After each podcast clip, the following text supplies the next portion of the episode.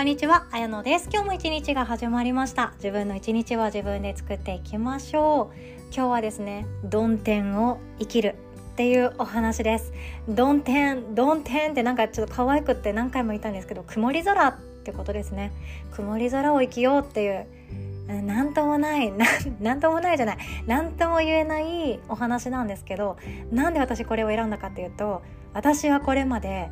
晴れを望みすぎていたっていうことにやっと気づけたんですよね。晴れ？そのお天気が晴れ渡っていてなんだろうちっちゃい頃の小学校の時の運動会の日でだいたい晴天だったんですけどそんな雲一つない青い空を私はずっと望んでいる。だから生きるのが苦しいかもしれない。曇天曇り空を感じて今日も歩こう。そんなメッセージを今日伝えたくてこのお話にしました。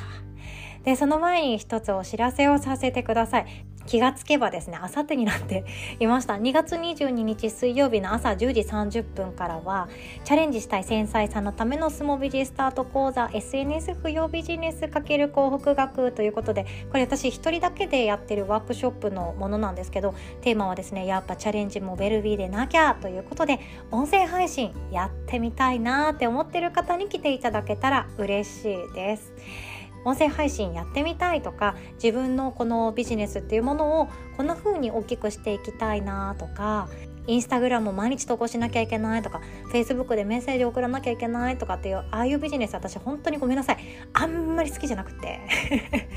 フェイスブックもですね正直めちゃくちゃ DM 来るんですけど読んでないんですよね。なんかよくわからない長文がぐわーってきてえー？ってなりながらスライドして読んでないっていうことでめちゃくちゃあります。DM に関してはですよ。ちゃんと ビジネスパートナーのメッセンジャーはちゃんと読むんですけどごめんなさい。なんか今だけこれですみたいなこと言われても私ちょっと無理だって思ったりインスタグラムも開けた瞬間結構視覚的に私どっと疲れちゃうのであんまり開けられない人なんですよね。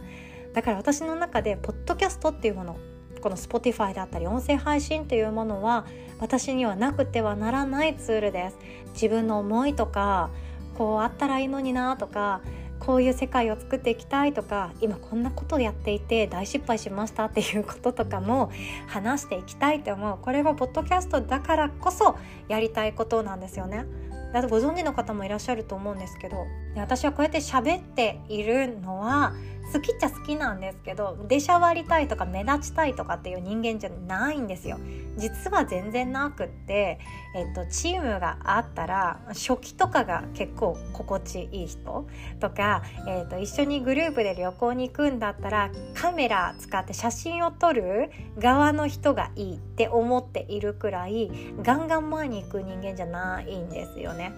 ビビりだし人の目気にするしなんか私がこうやって話したことってなんかクレーム来たら嫌だなとかそこまで考えながらやってることってまだまだあるんですよね。でもそれでも私は音声配信で思いっていうものを言葉化するようにできるようになってきました。めちゃくちゃ心地がいい生き方が選べるようになってきました。だからこそビビリさんとか繊細さんって SNS やらなくていいと思ってて SNS ってやればやるほど心理的な不安とか自己肯定感って下がるって言われているくらいなので私そこにすがることは別にないよなって思って始めたのがこのワークショップなんですよね。で少人数でやろうと思ってますので、まあ、その場限りの関係だからこそいろんな質問とかいろんな不安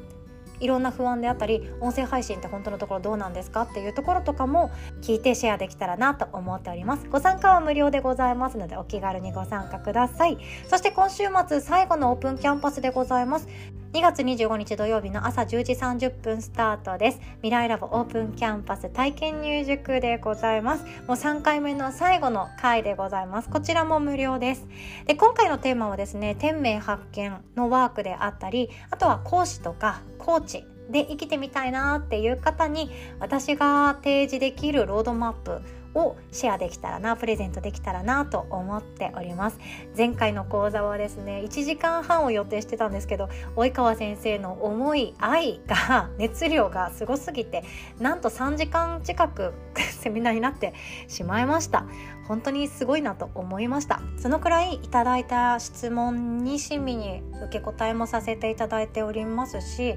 もっともっと自分の思い込みを手放してこうあったらいいのになこんな自分だったらいいのになこんな生き方してみたいんだけどなが目の前の自分の行動につなげていくっていうそのシンプルだけど何とも難しいっていうところを楽にシフトチェンジしていくにはどうしたらいいんだろうっていう悩みであったりどんなものでも寄り添っていきたいと思っておりますのでお気軽にご参加いただけたらなと思っております。詳細はこの音声の概要欄の URL リンクから募集中オンラインセミナーワークショップ一覧からチェックしていただけますと嬉しいです。または Google やサファリでですね全部カタカナでヨガの日綾野もしくはヨガの日大阪でチェックしていただけるといいかなと思います。お会いできますのを楽しみにしております。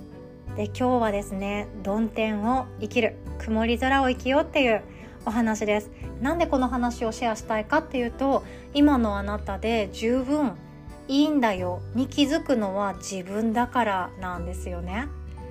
私たちはどうしても晴れの日を歩くのが心地よすぎるっていうのを知っていると思うんですよ。なんて言ったらいいかな晴れた日その暖かくてポカポカしてもうちょっとしたら3月やってきますよね。3月の晴れの日気持ちいいじゃないですか。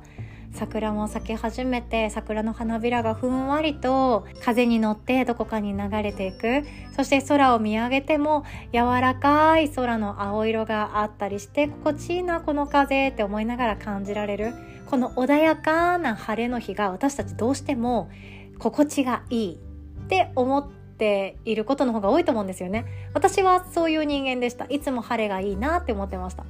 でも雨も降りますよね。天気ってそんな毎日同じなわけじゃなくって雨の日も大事です。だって畑とか農作物を育てられてる方からしたら晴ればっかりが続いたら困るっていうのを知ってますよね。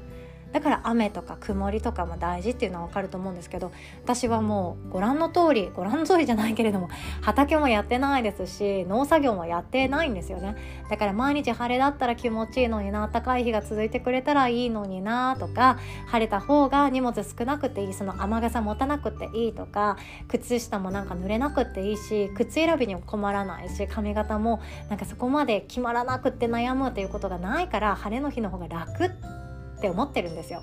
で心の中も晴れの方がなんかスカッとするじゃないですか。あー気持ちいいって思って背伸びしたくなるし公園に行って深呼吸したくもなるし風とか木漏れ日とかも感じたくなる。それが晴れだなって思うんですよ。そう晴れの日はとにかく心地いいです。私たちはその晴れの日の心地よさを知っているから曇りがすっごい心地悪い時があると思います。あと雨とか台風とかこれ天気ってよりかは心の天気なんですよね。晴れてる日って穏やかです。喧嘩もしてないし平和。あと自分の悩みがクリアになっていて今日なんで悩んでんだっけ？あ悩みってなかったよなっていうクリアな状態。あとニュートラルな状態。あとは周りの人からよく頑張ってるねって言われたりありがとうって言われて自分の価値を感じることができる瞬間があったりそれが晴れの日かなって思います。一方で雨の日とか台風の日って何かっていうとまあもうぐちゃぐちゃですよね。ぐちゃぐちゃでもう沼にはまりにはまってあいつのせいでって言いたくなったりなんで私がこんな惨めな思いにならなきゃいけないのって不平不安になったり不安すぎて眠れないっていうのこれが雨とか台風の日かなって思います。じゃあその中間ですよ。曇り。なんだかモヤモヤする。なんか今の自分にも OK 出していいし今の自分でも十分満足していいって頭では分かってるけどいやなんかまだな気がするんだよね。もっともっとクリアになってあ私って最高って思える時が来るんだろうね。だってあれも足りないしこれもないし私あの人と比べてこんなにもできてないし十分頑張ってるっちゃ頑張ってるんだけどまだまだなんだよね。っていうのが私の中で曇りかなって思います。もやっとしていて。なんか特別な自分じゃないとか何がしたいかわからないとかなんとなくだけどうまくいってないとか体もそんな時ありません？なんとなくだけど重たいとかなんとなくだけど今日疲れてるとかエネルギーレベルが低いとかあると思うんですよね。でもこれってこのまんまでいいんですよ。結論言ってしまうとこの曇り空の自分も愛してあげて OK なんですよ。どうして愛してあげられないか？どうして曇り空の自分は OK じゃない？曇り空の自分はいや違うもっといけるはずとかもっとこれがクリアになったらやっと OK が出るはずだって思うかというと晴れの日の心地よさを知ってるからだろうなって思っちゃうんですよね。あの晴れ晴れとした気持ちあ私って今称賛されてる？とか私って今感謝されてる？とか私って今悩みがない誰に対してもニュートラルで接することができた心地いい穏やか平和っていう感じ。あれを知ってるからこそ曇り空ってなんだか居心地が悪いです。なんだか居心地が悪くって曇りの日って1年を通して結構多いはずなのになんか嫌だな。なんかうーんってなっちゃう。そして自分に OK を出せないっていうことがあるんですけど私もこれまでそう思ってたんですよね。晴れになるために自己投資するんだ。自分の心を晴れにするためにコミュニケーションを学ぶんだ。自分の心を晴れにするために人生の選択肢を増やしたりお金を稼いだりしていくんだって思ってたんですけど実は全然違って曇り空って曇り空を歩くそれを味わっていいんだっていうことなんですよ。これ全部の天気がそうですよね晴れだからいいとか雨だから悪いとか曇りだからなんかもやっとして中途半端でダメっていうことで全然なくって晴れには晴れの日の感じ方があって雨の日には雨の日の感じ方があって曇り空なら曇り空の日の感じ方があって全て優越とかいい悪いとか幸せ不幸ってないんですよね。勝手につけてるのは自分なんですよ。自分の体とか心が晴れの日の自分が一番心地いいのを知ってるから晴れじゃなきゃダメだ。あの時のあのレベルの自分じゃなきゃダメだ。っていう風になっちゃってる気がするんですよね。私これさえも手放していいんじゃないかなって思ってます。私これまで晴れが大好きでした。いや今もですけど晴れた日があったら気持ちいいなとか思いますしもうすぐ卒園式とか入学式とか待ってますけど晴れたらいいなって思ってます。だって荷物軽いですしね。傘持って行きたくないしなとか思っちゃうわけなんですけど、まあ、それとは別でやっぱり晴れの日はなんだかワクワクするし嬉しいって思います。だから気持ちが晴れてない日って特別なんだか自分に 100%OK が出せなかったんですよね。いやなんだかここの悩みが解決してなくってとかいやここちょっと気になってるんですよねとかあと今日娘とこのコミュニケーションうまくできなかった自分がちょっといてでもそれ以外は OK なんだけどなんだかもやっとしますみたいなこの曇り？